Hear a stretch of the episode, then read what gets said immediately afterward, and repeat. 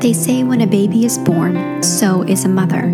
But while you are there to help your baby grow into the person he or she is meant to be, who is there to help you? Many women feel lost and alone when they become mothers, wondering, who am I now? Sometimes it feels like the transformation from woman to mother is as radical as a caterpillar's transformation into a butterfly. Did you know that inside the chrysalis, the caterpillar literally turns into goop before it rearranges itself into a butterfly? This podcast is about the goop, what soul transformation looks like as you transition from being a woman to a mom. Your baby's growth matters, but yours does too. You're not alone. I'm your host, Brittany Meng. Welcome to the Motherhood Metamorphosis everyone. Welcome to this solo episode of the Motherhood Metamorphosis. I'm your host, Brittany Meng, and today it's just me. So, this is going to be a solo episode on becoming a cycle breaker. And I don't know if you've thought about this in your own life about breaking cycles from either your past, your personal past, maybe your family of origin things you don't want to repeat from your own childhood, or maybe even generational cycles that seem to just run in your family that you want to say, hey, this stops with me. I want to be a be the change in my family. I want to do things differently with my child. And I just wanted to share some of my own stories and experiences about what it means for me to be a cycle breaker in my own life, in for my kids, for my marriage, and some of the unique challenges and joys that this journey has brought me. First, I've realized that being a cycle breaker is about my own inner work and not just providing a different path for my kids. And I think this is where it can get really challenging because, I mean, honestly, I don't always want to do inner work. I don't always want to be like, I have to change myself or my change the way I behave or think or act.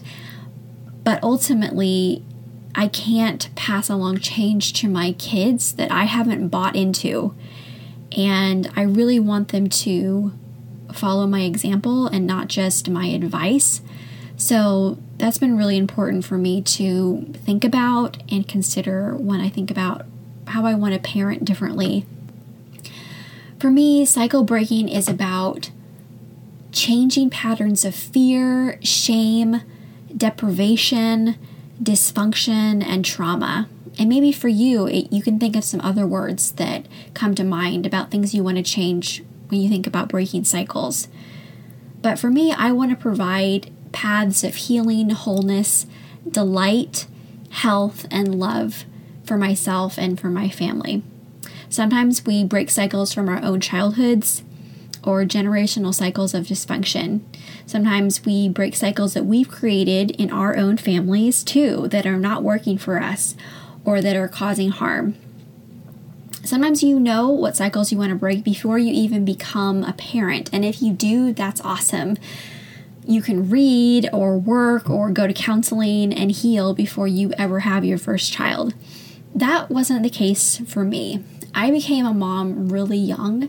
Sometimes I hear those stats about how your brain isn't even fully formed until you're 25 and I think, "Oh my gosh, I was my brain wasn't even fully formed when I became a mother." I got pregnant when I was 22. I had been married for 8 months and I had my first two children at age 23.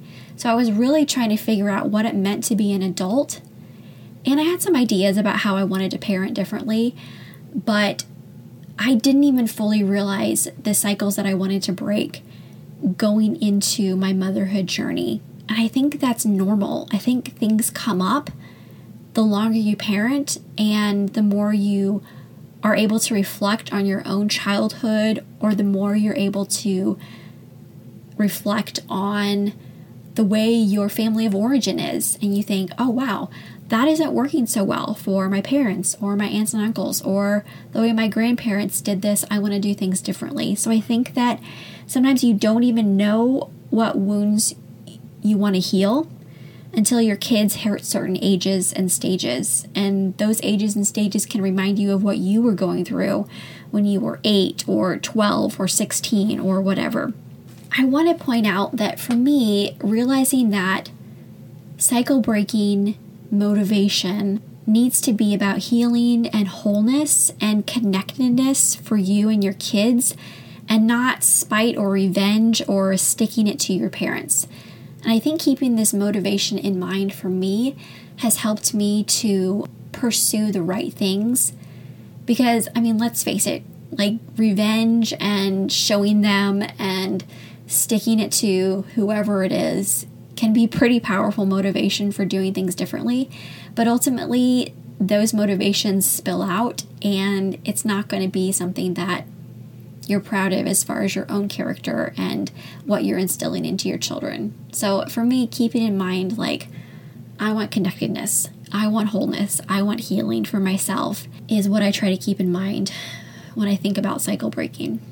I have a few truths I want to share and then some how to's for how I've gone about this in my own life.